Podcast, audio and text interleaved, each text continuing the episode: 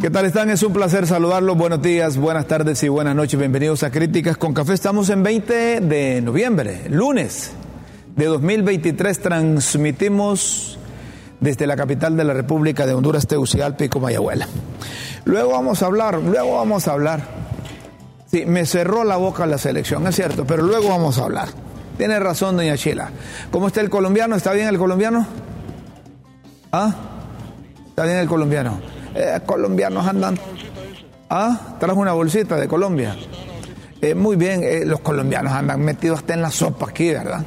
Los colombianos traen unos enlatados, los meten a los programas de televisión, de radio, y ya son grandes productores. Se duermen a algunos dueños ahí.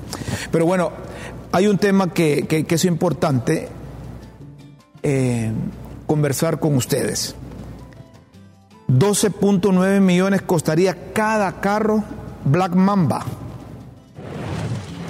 Vehículos Black Mamba.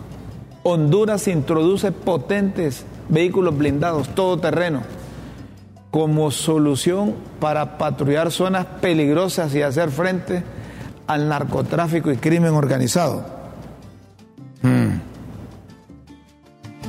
Expertos destacan su utilidad para proteger a los policías en operaciones riesgosas.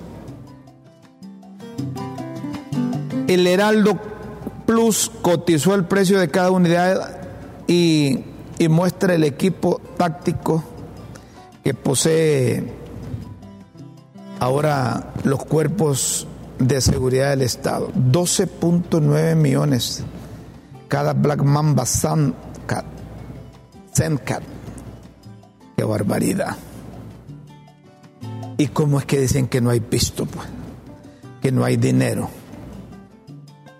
¿Cómo dicen que no hay dinero? Para otras cosas. Y eso parece que estamos... Dicen que son direcciones hidráulicas eléctricas, asistidas con sistema de amortiguadores reforzados, los frenos discos ventilados, HD, ABS en las 4 ruedas con líquidos de alto desempeño, sistema de suspensión delantera independiente con recortes helicoidales, amortiguadores y barras estabilizadoras reforzadas. Es decir, que es todo un aparato de seguridad. ¿Ah? Menos mal que la frase es aquella de menos armas, más educación, las pregonaban los funcionarios del actual gobierno.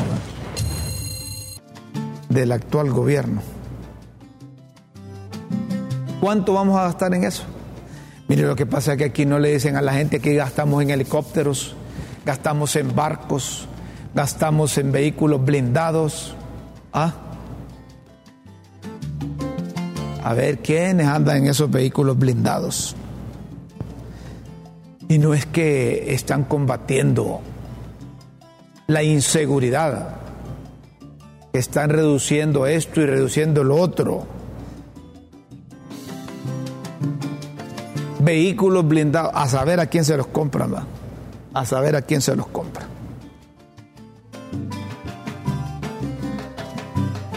En otra información,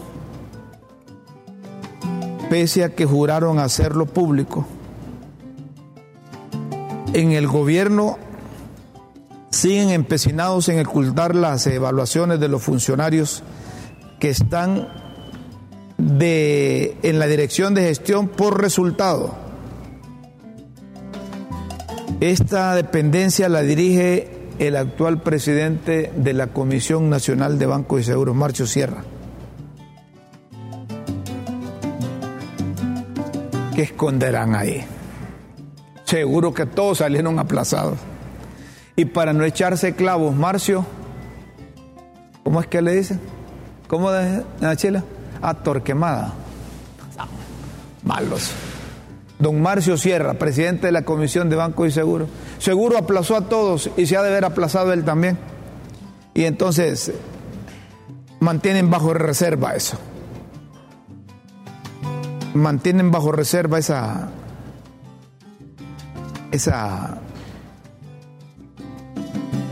esas evaluaciones.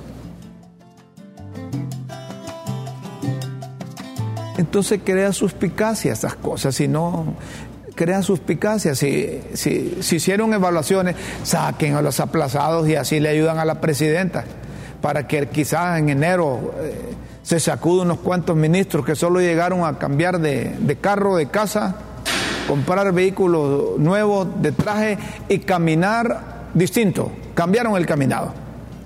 Eso le ayudaría a la presidenta, hombre, denle los resultados.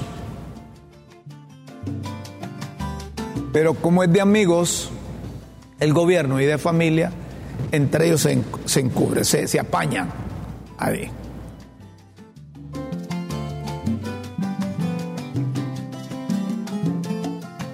Un equipo del Ministerio Público, de la Fiscalía Especial para la Transparencia y Combate a la Corrupción,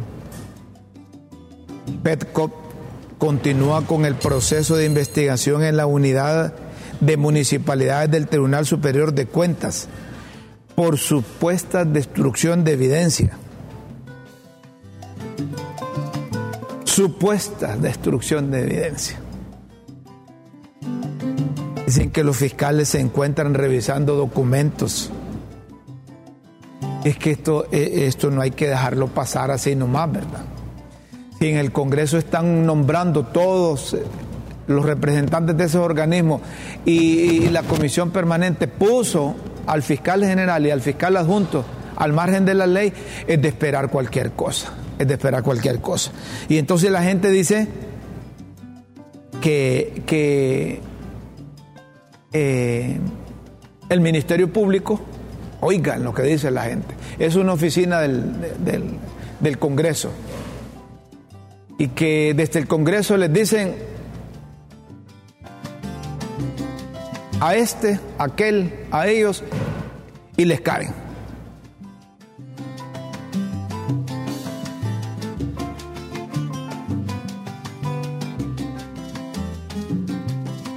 Que van a extraer grabaciones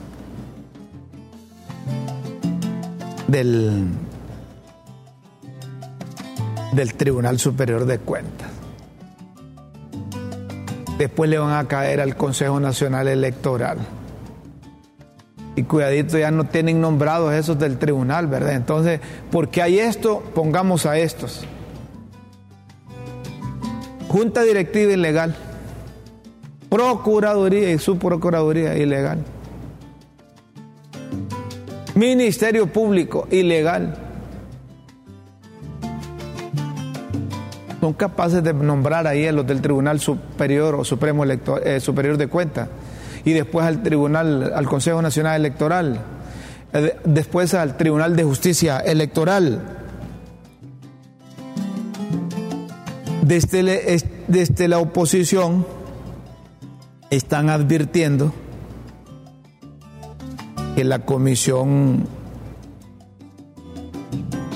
Permanente del Congreso lo que pretende es elegir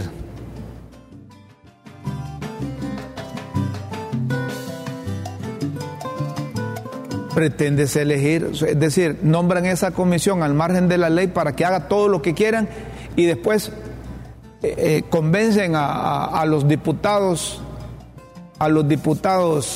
que no saben en lo que anda, se sientan otra vez a reunión y como decía un amigo mío, pasó sin que pasara nada. Esa comisión permanente tiene su tiempo, porque la ley dice cuándo es que deben de empezar las otras reuniones. Pero como para hacer las cosas rápidos, tiempo es lo que más sobra. ¿Y cómo va a terminar ese Congreso? Yo creo que ese Congreso va a terminar con algunos de los directivos en el mamo. Es una opinión que tengo. porque dicen que los del Ministerio Público son parejos, ¿verdad? Esos no andan distinguiendo entre unos y otros. No andan distinguiendo entre unos y otros. Está buena esa caricatura a propósito del Congreso. Estamos abiertos al diálogo. Estamos abiertos al diálogo. ¿Quién es? Chus. Sergio Chus. Está buena esa caricatura. Estamos abiertos al diálogo y con la lengua enredada. ¿Ah? Está bueno eso. Dejemos a los políticos ahí, ¿verdad? Sigan haciendo lo que quieren. De aquí no pasa nada. Aquí nombran los nuevos, los del Consejo, los del Tribunal Superior de Cuentas, no pasa nada. Y lo hacen solo los 9 aquellos. 7 más bien, porque 2 no están ahí. Después de eso vamos a ir al deporte, vamos al guión. Vamos al guión. Después les van a nombrar el Consejo Nacional Electoral. No pasa nada. Después les ponen los del Instituto de Acceso a la Información Pública. No pasa nada. Y tienen enredados los de la oposición haciendo movilizaciones, haciendo protestas, se reúnen aquí, se reúnen allá. No pasa nada tampoco. Los de la oposición pareciera que son hijos de vieja donde están creyendo en elecciones. Si creen en elecciones, ustedes servirán para legitimar lo que les están programando. Aquí les hemos advertido, les dijimos desde un principio aquí con la Constitución en la mano que no permitieran los distintos sectores ni el propio Congreso, los diputados, que era ilegal la Junta Directiva de Luis Redondo y que se venía todo esto y no pararon bola. Bueno, ¿y ahí qué hacemos? Y ahora, Milpa, ¿quién te aporca? Mejor vamos al fútbol, hombre. Vamos al fútbol. Dicen que el que pega primero... se puede utilizar aquel refrán que dice pega 2 veces. Ganó la selección y debo reconocer, me cerraron la boca, me callaron. Le metimos 2-0 al equipo mexicano. El equipo mexicano yo creí que tenía más. A lo mejor jugó su peor partido aquí en Tegucigalpa. El técnico Lozano de México. Ha de haber jugado su peor partido. Y nosotros jugamos, no el mejor partido, pero el regular partido. Y 2-0. 2-0. Pudo haber sido 3, pudo haber sido 4-0. Pero perdimos oportunidades. Si esas oportunidades le hubiesen quedado al equipo mexicano, yo estoy seguro que los aztecas nos hubieran ganado. Pero nos quedaron a los hondureños y de 5 quizás aprovechamos 2. Muy bien la jugada de Palma en el gol del Choco Lozano. Claro, estaba otro portero. Memo Ochoa tiene más experiencia. Tiene más experiencia. Quizás hubiera achicado más rápido. Pero el propio Choco Lozano se encargó de lesionarlo. No creo que no va a jugar el próximo partido, que no va a jugar mañana, así que mañana es el otro partido. Pero ahí empezamos a ganar el partido con la lesión de Ochoa. Cuando se les va el capitán de un equipo, anímicamente se vienen abajo y eso fue lo que pasó y Honduras aprovechó. Muy bien, este muchacho Palma. disfruta el fútbol, se divierte jugando y eso le abonó al equipo. Sí es inconcebible cómo a estas alturas del partido los muchachos de la selección carecen del elemental en cuanto a lo técnico se refiere. Balones que sin necesidad las sacaban del campo, les pegaban las chimpinillas, no podían dominar. Eso no es problema de Rueda, eso no es problema de Rueda, eso es de la formación, eso es de la formación. El rostro de los mexicanos decía todo, eran un poema después del partido, estaban asustados porque la media cancha del equipo hondureño le ganó el partido a México. La defensa no se probó, el portero no se probó. Yo sigo sosteniendo que el portero Mengíbar no es el idóneo para nuestra selección.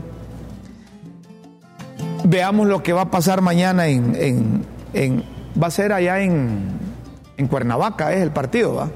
No es en el Azteca. En el Azteca es. Yo creí que era en Cuernavaca. Es en el Azteca. Si es en el Azteca va a estar fregado ahí porque Ahí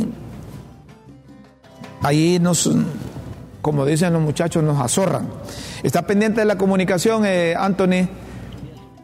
Está pendiente de la comunicación. Escuchamos cómo narraban el gol de los mexicanos, los dos primeros goles. ¿Ah? Escuchamos. Vaya pues.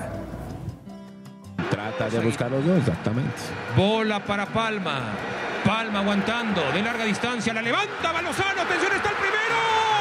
¡Qué golazo metieron! ¡Qué golazo! Los dos, el del Getafe y el del Celtic. ¡Madre santa! ¡Qué golazo metió Honduras en media hora! ¡Qué golazo! Gol con AT&T. En este buen fin, llévate un iPhone 13 incluido. Ya lo decía Don David desde antes, ¿no? Ojo con la manera de asistir y con la manera que tiene la técnica individual de Palma. Otra vez, no va por fuera, ¿cierto? Juega pegado a la banda izquierda, pero va mucho más por dentro, es interior. Le tira la pelota a Lozano saca el pecho, parece que sacaron dos manos del pecho, la baja y luego define de tres dedos sin voltear a ver a Malagón. ¿Quiénes son? ¿Honduras o Holanda estos? Del 74. Y otra vez, habíamos mencionado. Adelante. Mira, lo vemos, no hay fuera de lugar. Dos ruedas no solo te mueven a ti, mueven a tu familia, a tu negocio y a tus amigos. Mueven todo el mundo. Itálica, el motor de tu vida. Habíamos mencionado el movimiento tan característico por parte de Lozano, ¿no? De buscar su perfil derecho, el efecto que le da, ¿no? Cómo se mete en diagonal. El pase es preciso, exacto, extraordinario. Pero sí, la defensa de México, por más sea un gran pase, todos están parados, ¿no? O sea, como que no logran dar una buena lectura. Bueno, ahí está. Los mexicanos están asustados. Estaban asustados también. No creían que le podían ganar que Honduras le podía ganar. Y todos estábamos alegres. La propia presidenta de la República, Xiomara Castro, que de fútbol no sabe nada, pero ella colocó en su cuenta de ex: el triunfo de nuestra selección de fútbol en el campo de juego es un reflejo de los valores que como hondureños abrazamos. Su triunfo nos inspira a seguir trabajando por Honduras.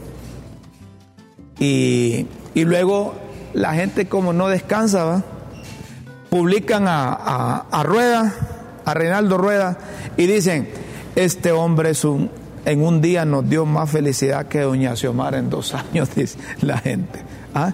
Y saben una cosa, en el estadio gritaban. En el estadio gritaban.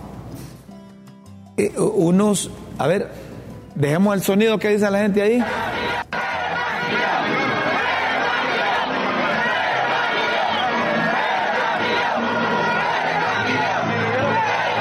Poneme el sonido ahí, que no tengo sonido.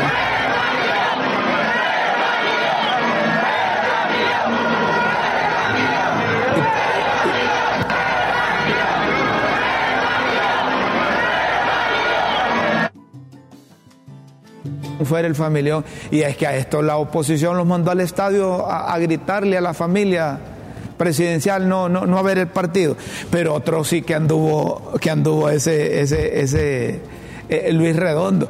Luis Redondo como que le pagó la entrada a unos 2 o 3 de la seguridad y oigan lo que le gritaban a Luis Redondo desde allá,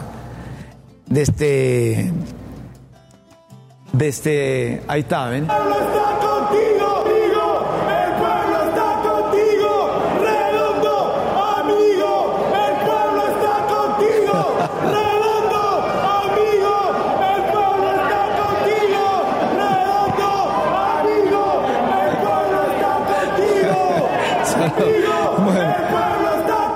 Bueno, miren que decir, Redondo le entiende, les pagó la entrada a unos 3 de seguridad y Redondo, amigo, el pueblo está contigo.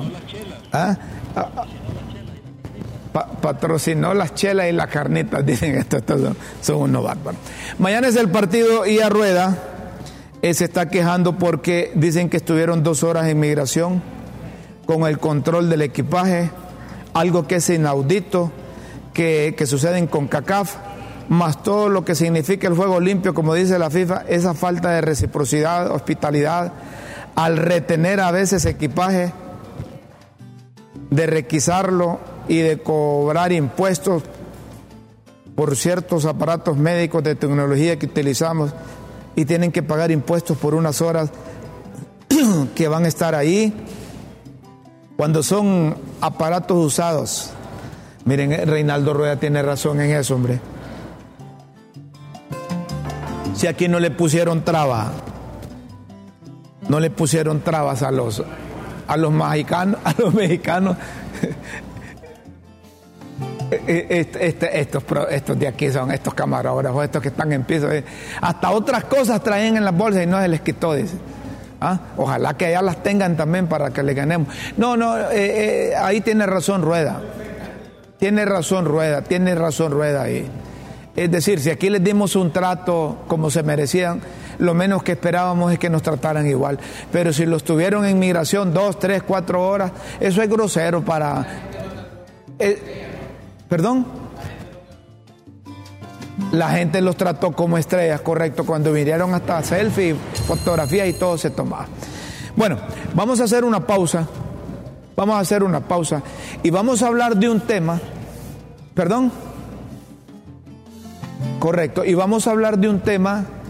de ONCAE.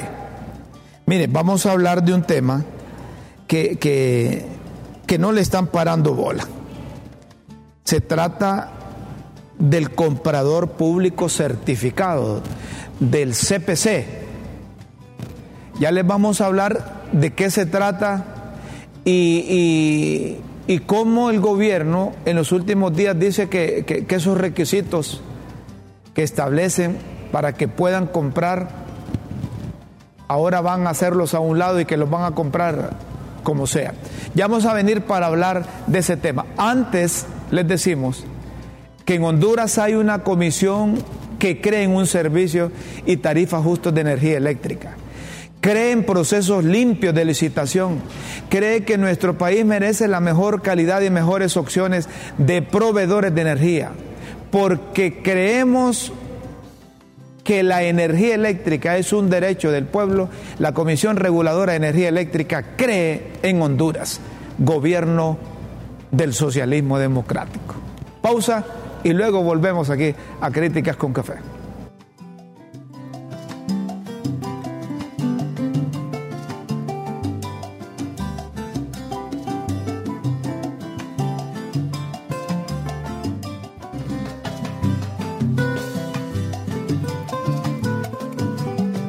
Ponelo, pues.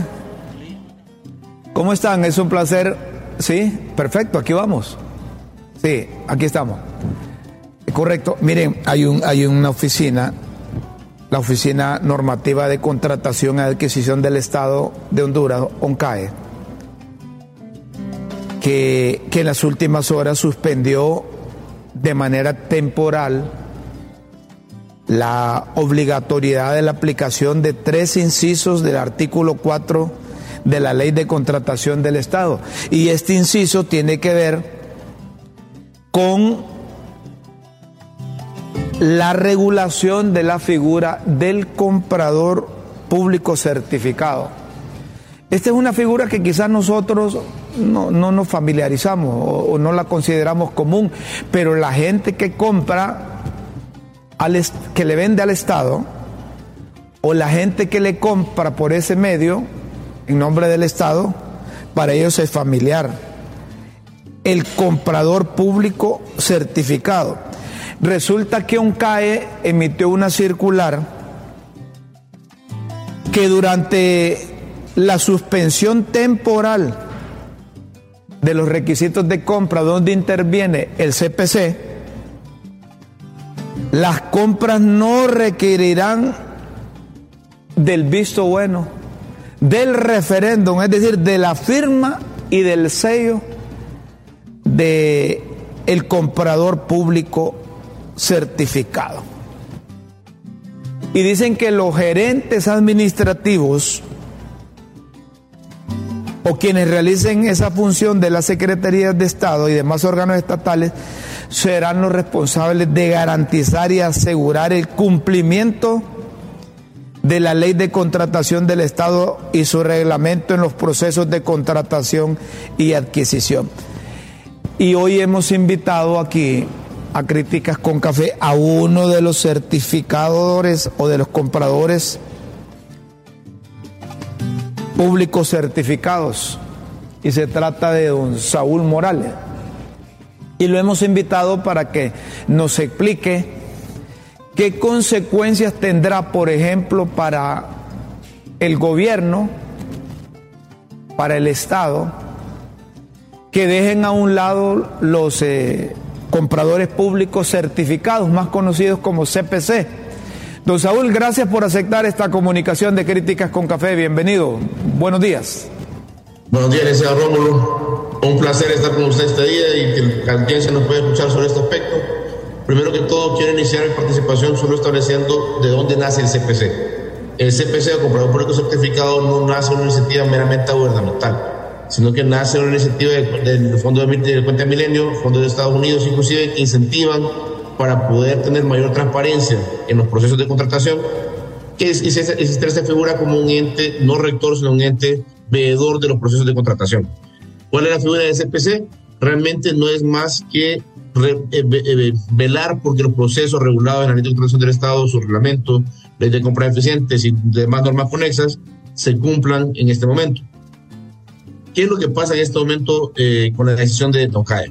Si bien es cierto, la decisión pues está dentro de sus facultades poder tomarla, no es menos cierto que el propósito, tal como lo dijo el ministro, el secretario de Estado en su momento, recuerdo la conferencia de prensa del Congreso Nacional, fue para poder agilizar la ejecución presupuestaria.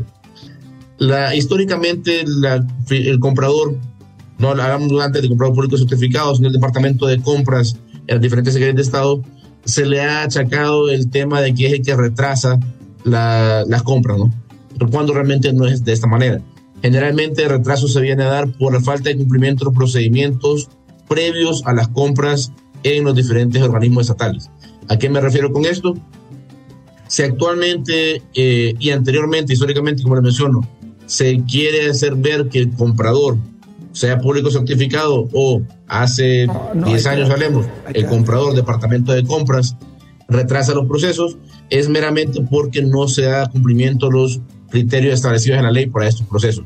Con esto no quiero decir que existan ilegalidades, pues aseverar que hay ilegalidades, sino que quiero decir que probablemente se estén obviando ciertos procesos o formalidades de proceso que el CPC no estaba aceptando firmar en ese momento, o no estaba aceptando avalar dentro de una compra esta carencia de formalidades en el proceso que por ley he exigido. Entonces, al final, la justificación de por qué suspender temporalmente esta figura no es compartida por una comunidad de CPC, ya que en este momento, pues, sí he discutido con varios compañeros, tenemos un grupo de 140 más o menos que hemos dialogado constantemente de este tema, y estamos en consonancia en que la justificación de por qué la decisión no es compartida por parte de los compradores. Ahora quiero, igual, perdón, pues hay que hacer... perdón, sí. quiero preguntar algo. Son 140, me dice. ¿Quién los forma? ¿Quién los capacita? ¿Quién los orienta? Y cualquiera que esté escuchando el programa, piensa en función, don Saúl, que si están haciéndolos a un lado temporalmente a ustedes, con la idea de que la ejecución presupuestaria vaya más rápido, me parece que estamos abriendo una barca. Y como dicen, en barca abierta, el justo peca, porque me da la impresión que no hay ningún control, que no hay ninguna certificación, que no hay ningún visto bueno, que van a tratar de deshacerse del presupuesto habido y por haber para aumentar la ejecución presupuestaria, y no importa, yo lo interpreto así, y que no importa en qué lo compren o en qué lo gasten. Para ir en orden de sus preguntas, vamos a iniciar inicialmente con quién nos formó. Cuando se lo hizo el comprador público certificado, cuando se creó la figura, o cuando se intentó inicialmente empezar a formar a las personas para poder crear la figura, porque tenemos que ser claros en esa parte. Primero, ONCAE en aquel momento, y aclaro que no fui parte de ONCAE en aquel momento, pero sí tuve conocimiento, se preocupó por primero formar a las personas para después, depende de este resultado, poder crear la figura o no. Se iniciaron con cuatro diplomados de formación de especialistas que fueron inicialmente fue creado conjunto con la Universidad Nacional Autónoma de Honduras. Ella fue la que ayudó a diseñar el pensum para poder hacer este diplomado. Siempre, como le mencionaba antes, con la cuenta de Milenio y con personal de la cuenta de Milenio y con el Fondo de Estados Unidos. A ver, permítame. Cuenta del Milenio y Fondo de los Estados Unidos.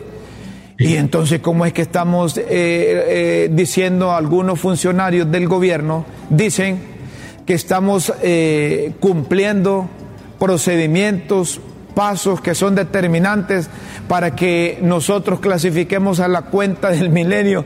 Y aquí estamos haciendo todo lo contrario, porque desde mi punto de vista, yo no sé si estoy equivocado. El hecho de hacer a un lado a la gente que tienen capacitada, que invirtieron en ellos, que los capacitaron organismos internacionales, solo para ejecutar el presupuesto, no es un buen anuncio, una buena señal que está transmitiendo el gobierno de la República a organismos internacionales. Completamente de acuerdo, inclusive comparto el criterio con usted. Para mí la misión en este momento pues es ejecutar presupuesto. Entiendo por qué lo quieren hacer, no comparto el cómo se quiere hacer. Como lo mencioné, estamos a 45 días, menos de 45 días, estamos a 30 días de que cierre el sistema de finanzas, el sistema SIAFE, Sistema Integrado de Administración Financiera del Estado. Ya querer ejecutar y comprar en este momento es comprar a la carrera. Y las compras, para que sean eficientes, transparentes, hay que hacerlas bien. Es mejor hacer un proceso, aunque sea un poco más tardado, pero hacerlo bien. ¿Qué es lo que pasa cuando compramos a la carrera? Y voy a poner un ejemplo burdo para que entienda la población completa. ¿Qué pasa si yo me voy corriendo al supermercado y agarro la primera lata de maíz dulce que voy a comprar, que encuentro, porque es lo que me pidieron en la casa para hacer el almuerzo? Pero no me fijo que estoy comprando. Probablemente al final agarro una lata de maíz de uno que vende que es como agrio, o vende un maíz molido y no era maíz dulce que ocupamos para el arroz con pollo. Pero lo compré en la carrera y compré. Gasté X cantidad de dinero, 45, 50 lempiras en la lata de maíz, pero no era lo que ocupaba óptimamente. No digo que esté pasando, no puedo aseverar que esté pasando, pero sí puedo aseverar que probablemente se van a intentar hacer los procesos sin cumplir o sin tener esta persona que esté velando por el tema del cumplimiento formal, de la formalidad del proceso. Y hay que hacer hincapié en esta parte también, porque los CPC, si bien es cierto, fuimos 200 formados inicialmente, nos certificamos como 138, ellos se certificaron más posteriormente. Ellos han hecho 2 exámenes para la certificación de algunos de nosotros, que éramos los primeros, y certificación de nuevos. En este momento no han publicado la lista de cuántos son los finales, pero siendo sinceros, yo considero que no era la manera apropiada de poder suspender esta norma, sino de más bien de incentivar que el CPC fuera más proactivo en cuanto a trabajar con distintas instituciones. Correcto. ¿En cuánto tiempo creen ustedes que van a volver a la normalidad? ¿Esto realmente es temporal o, como dicen popularmente, ya les dieron la patada a los CPC? Espero que no sea la patada. No puedo decirle que sí o no, pero no creo que para el mes de enero tenga la cantidad de CPC que ellos esperan. Se lo voy a contestar de esta manera. Ellos dicen que es hasta el 31 de diciembre. Yo no creo que para el mes de enero tenga la cantidad de CPC que se espera. Ahora le pregunto, ¿quién cargará directamente con la responsabilidad si hay una mala compra? pues realmente van a ser los secretarios de Estado, los gerentes, de acuerdo a la ley de Constitución del Estado. Una responsabilidad solidaria hasta cierto punto sería ONCAE, porque al final ONCAE que suspende este veedor que tenía un secretario de Estado que les ayudara a poder cumplir con estos procedimientos. Sí. Entonces, ¿quién, la responsabilidad principal? Secretario de Estado y gerente. El sello, el visto bueno, la certificación... No, pero ahorita está abierto, pueden comprar lo que quieren y la responsabilidad va bajo los administradores. Exactamente, ahorita quedó a criterio del administrador si aplica, si le solicita el CPC visto bueno o no, porque eso sí tenemos que ser transparentes y ser objetivos. ONCAE no dijo, no, el CPC no funciona, entonces ONCAE dijo, queda opcional si lo usa o no.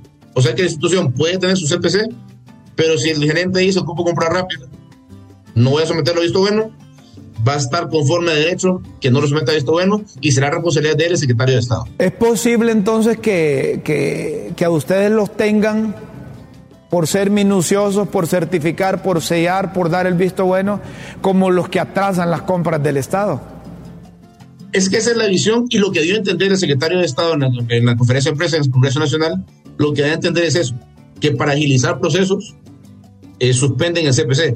Cuando realmente lo que el CPC busca, y voy a poner un ejemplo, sea como sea sencillo, pero que es un ejemplo real, el contenido de una recomendación de adjudicación. No nos vamos a ir si está bien, si bien evaluado o no, sino que el contenido o el aviso. Vamos a ir algo más sencillo todavía, que no está la compra. La ley establece que hay ciertos criterios mínimos en un aviso de licitación. ¿Y tiene alguna connotación internacional esto, tomando en cuenta que usted decía que fueron capacitados por representantes de la Cuenta del Milenio, por instituciones de los Estados Unidos, pensando en función de hacer transparentes todas las compras del Estado? Pues a mi criterio la transparencia disminuye. Siéndole muy sincero, si vamos a valorar esos componentes que son componentes esenciales para cualquier cooperación internacional y todo lo demás, la transparencia disminuye porque al final nosotros inclusive hay un sistema de CPC que se publica lo que se está aprobando, que cualquier persona puede ver lo que se está aprobando. En lo personal yo siempre he publicado documentos completos, ¿no? Correcto. O sea, que hay que comprimirlos y demás, pero sí la transparencia disminuye hasta cierto punto porque ya queda la verticalidad nuevamente de gerente y secretario de Estado si firman o no. Independientemente, y sí tengo que hacer aclaración en esto, perdón un momentito, no quiero menospreciar a los profesionales actualmente, pero sí ha ingresado en el aparato estatal en este momento mucha persona novata en el tema de compras.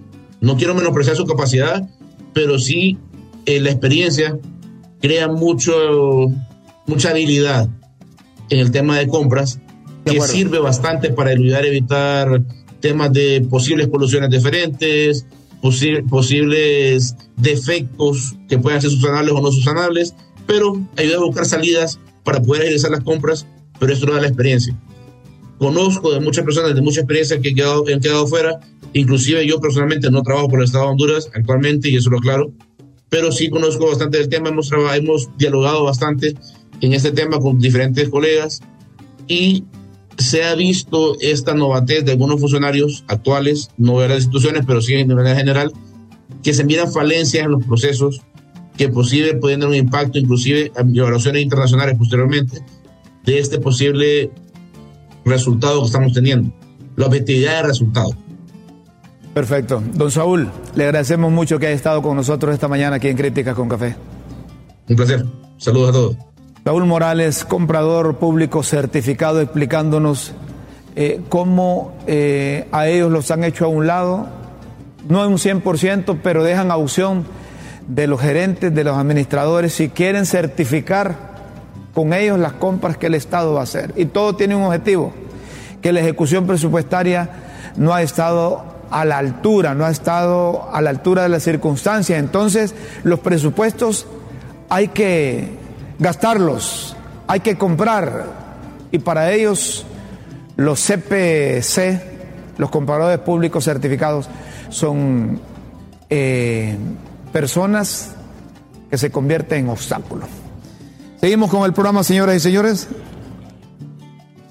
Seguimos con el programa, de eso estábamos hablando ahorita, doña Chila, de ONCAE, de eso hablábamos ahorita. Ahora vamos, vos no dabas ni un 5 por la candidata de Nicaragua, y la candidata de Nicaragua fue la que ganó la elección del Miss Universo. sacó pecho a Bukele en medio de 85 hermosas mujeres que representaban igual número de países. Mi Nicaragua se convirtió en la Miss Universo 2023, actividad que se realizó en El Salvador. Sheynnis Alondra Palacios Cornejo, Sheynnis Palacios,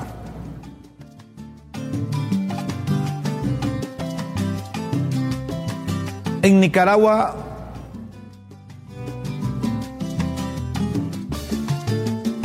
celebraron, hubo movilizaciones, a pesar de que estas estaban prohibidas, pero ahí no intervino la policía porque se trataba de una alegría de los mucos, porque por primera vez, como les gusta decir a los señores del gobierno aquí, una mujer nicaragüense se convierte en Miss Universo. Qué bueno. Qué bueno, felicidades nicaragüenses. Aquí hay mucho nicaragüense. Está bonita la muchacha. 23 años tiene. 23 años. Y mide 1,80. 1,80. La hondureña no clasificó ni en los primeros 20. Ella es atractiva, es bonita. Pero no clasificó. No clasificó.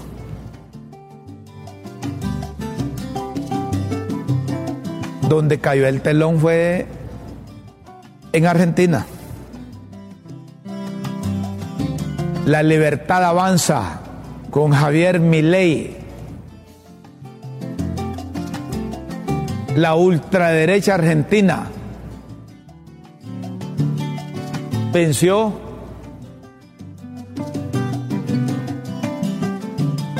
al oficialismo, a la izquierda, aunque no hay algunos que es que los de izquierda de aquí, que son unos pocos, cuando pierden dicen que no son de ellos, pero cuando ganan corren a felicitarlos porque dicen que la izquierda avanza. La derecha le ganó ayer a la izquierda, y Javier Milei, con Libertad Avanza, se convierte en el nuevo presidente a partir del 10 de diciembre.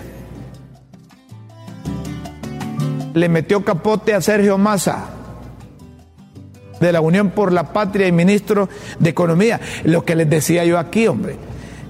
Cómo los argentinos, teniendo una inflación de 145, 148, iba a votar por ese ministro de Economía. No la tiene buena, como dicen, Javier Milei. Argentina es un desastre. Argentina votó por la esperanza, por el cambio, porque están cansados de los políticos, tanto de izquierda como de derecha. En fin, que este hombre solo estuvo 2 años, apareció hace 2 años y les montó riata al gobierno, a la candidatura de Sergio Massa. Y ahí no fallaron las estadísticas, las cifras. Massa sacó 36 en la primera vuelta, el otro sacó 30. Y la de tercer lugar, Patricia Bullrich, sacó 26. Si suman 30 más 26, 56, la diferencia, ahí está. Ya contabilizado todos las urnas, terminó por más de 10 puntos la diferencia a favor de Javier Milei. No la tiene fácil porque el problema ya es que el Congreso y el Senado no tienen mayoría y tiene que negociar, ¿verdad? Tiene que negociar. Ahora, si aquellos le quieren hacer la vida imposible a Milei, se la van a hacer. Se peleó con el Papa. El Papa hasta lo comparaba con Adolfo Hitler. Decía el Papa, tengan cuidado con esos nuevos, dice, porque no tienen nada que ofrecer. Nunca han tenido nada. Entonces llegan a improvisar y aún así le ganó. Yo creo que Javier Milei y su equipo, tomando en cuenta que en Argentina son católicos la mayoría, debe visitar al Papa Francisco. Que como buen argentino estoy seguro que, no lo ha felicitado públicamente, pero yo estoy seguro que ya lo llamó. Señoras y señores, aquí los de producción me dicen que llegó la hora de presentarles las pildoritas de la tribuna en Críticas con Café. Las pildoritas de la tribuna en Críticas con Café.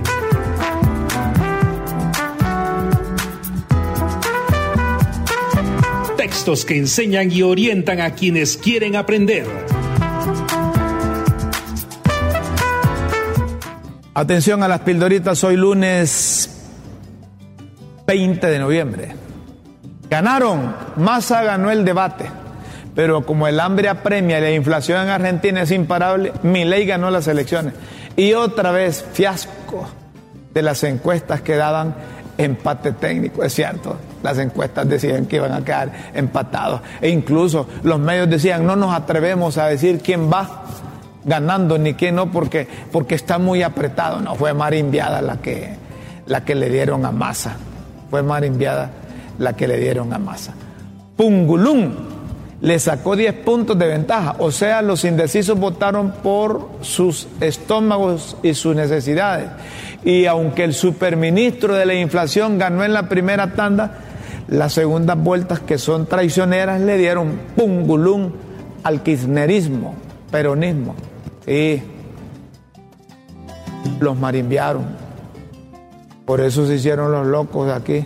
La propia presidenta dijo, voy a ir allá a la cumbre del medio ambiente. ¿Ah? Ah, y de paso felicito a quien ganó las elecciones en Argentina. Olvidaron, los aficionados pendientes de lo de Argentina hasta se olvidaron de Redondo, de la comisión permanente, de las pláticas que no avanzan, por estar sintonizados al resultado de la segunda vuelta de los argentinos. Es cierto. Tronar, así que hoy todo el día, y no les extrañe que durante los próximos días de la semana las redes sociales van a tronar con las reacciones de unos y otros. No, si se han quedado callados los de la izquierda aquí, el grupito de la izquierda se ha quedado callado. Como perdieron, dicen, no, ese no es de nosotros, ese era de aquellos, dicen, ¿verdad? Barrancos, disfrutando unos y lamentando otros, por cuál entre los dos barrancos se decidieron aventarse los argentinos. Tercer, así que estuvieron varios entre Feijóo del PP y Pedrito Sánchez del PSOE. Al final ganó la partida y va por su tercer mandato consecutivo. El inquilino de la Moncloa. A Pedrito no le importa lo que da, lo que quería es ser presidente. Ahí tiene clavo con la derecha. Cañote, pero más amarrado que nunca, Nogueras, las disputadas de Junts, la formación del Guido Puigdemont, se le cantó clarito que lo van a tener del gañote. Que lo van a tener del gañote. Consejo. Quería darle un consejo, le dijo en pleno debate la diputada de los separatistas, que naturalmente no tiene obligación de seguir. Con nosotros no intente tentar a la suerte, porque no le va a funcionar. Gordo. Y al rey, que ya recibió la promesa de ley de Pedrito, no le va a quedar de otra que firmar cuando le llegue, aunque tragando gordo, el decreto de amnistía. Salida. Ayer entró en vigor la salida de Nicaragua de la OEA. Se cumple el plazo perentorio desde que el gobierno del comandante sandinista denunció el tratado. Ya no le pueden suspender de club, pero están obligados los nicaragüenses a cumplir con los derechos humanos. Si no, van a tener claro, ahí no respetan nada, es cierto, ahí no cumplen nada. Miss Universo, pero los nicas tienen de qué celebrar. Ganaron el Miss Universo 2023 con Sheynnis Palacios, quien ya había ganado varios concursos, pero la pandemia le había jugado mal. Pasarela, Bukele, con montar el evento segunda vez que lo tiene El Salvador, también se promocionó, fue ovacionado cuando subió a la pasarela. Allá dicen que gastó como 12 millones de dólares. Dubái. Doña Xiomara avisa que va soplando a la cumbre del clima en Dubái, Emiratos Árabes, a partir del 30 de noviembre. Así que alistar maletas, se ha dicho, a una gran comitiva. Ahí no, y ahí de paso dijo, voy allá a Emiratos Árabes, voy a Dubái a la cumbre del cambio climático, y de paso saludo, felicito al de Argentina que ganó las elecciones. Señoras y señores, si ustedes quieren seguir leyendo las pildoritas de La Tribuna, solo ingresen a www.latribuna.hn. Los esperamos en una próxima emisión de Las Pildoritas de la Tribuna en Críticas con Café. Todo por Honduras. Vamos a concluir con mensajes que hay.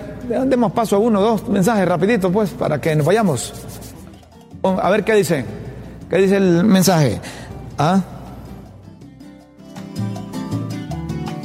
Don Rómulo, este fin de semana tengo libre para que hagamos el trabajo. Saludos, don Godo. No, ese no, ese es privado.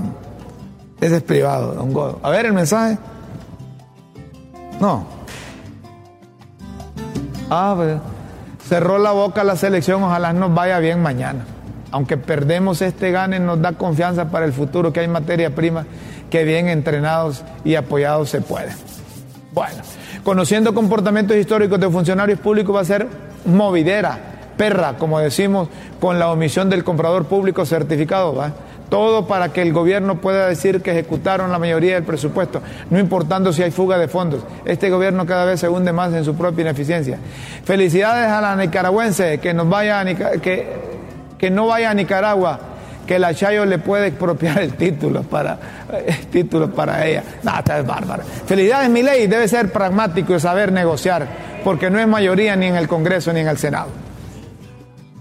Con estos mensajes, señoras y señores, terminamos el programa y los invitamos para mañana. Mañana juega de nuevo la selección. A estar pendientes. Nos despedimos con Dios siempre en vuestras mentes y en nuestros corazones. Disfruten la mañana, la mediodía. Feliz noche. Adiós.